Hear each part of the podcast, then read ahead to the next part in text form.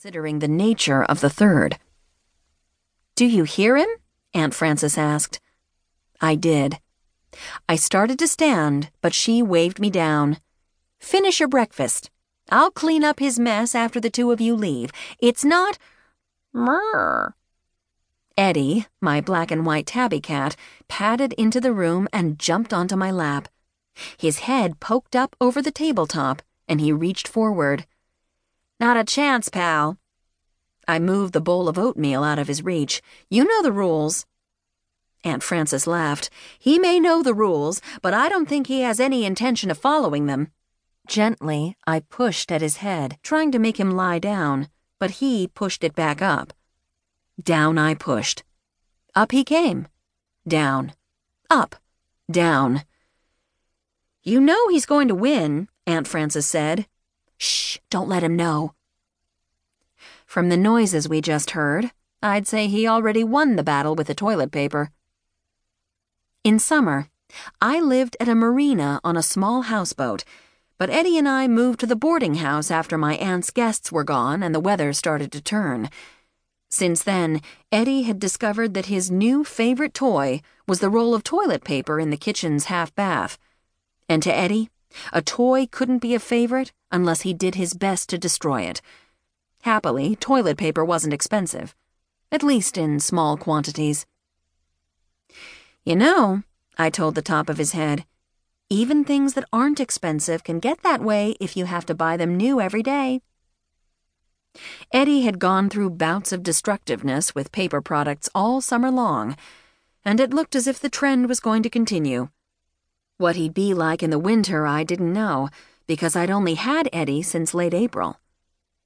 I'd gone for a walk on an unseasonably warm day and found myself wandering through the local cemetery, enjoying the view of Janay Lake. My calm reverie had been broken by the appearance of a cat who had materialized next to the gravesite of Alonzo Tillotson, born 1847, died 1926.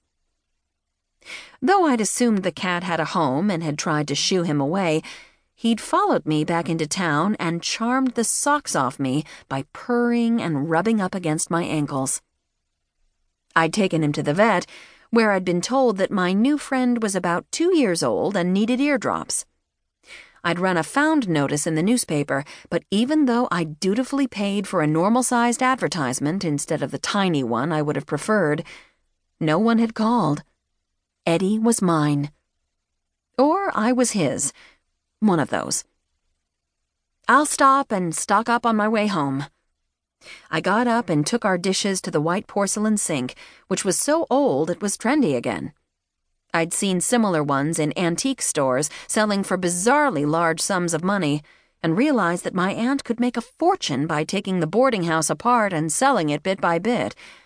Of course, then she wouldn't have anywhere to live. Besides, she loved the place, despite its drafty windows and problematic plumbing. And so did I. "Do we need anything else from the store?" There was no answer. I looked over my shoulder and saw Aunt Frances still sitting, her elbows planted on the old oak table, her chin in her hands and her gaze on Eddie. My cat was sitting in the middle of the spot I'd vacated. He was looking back at Aunt Frances with an intense, yellow-eyed stare. I knew that stare well, and it often meant trouble. "You know," my aunt said in a faraway voice, "I think it would be nice to get Eddie his own chair." Trouble, my friends, right here in the boarding house kitchen. I went back to the table and gave my feline friend a gentle push, sending him to the floor. Aunt Frances started to protest, but I shook my head. "He got you again," I said. "Beware of the power of the cat. He was trying to convince you to cater to his every whim, and he would have sucked you in if I hadn't interfered." Aunt Frances laughed and got up from the table. I could tell she didn't quite believe me.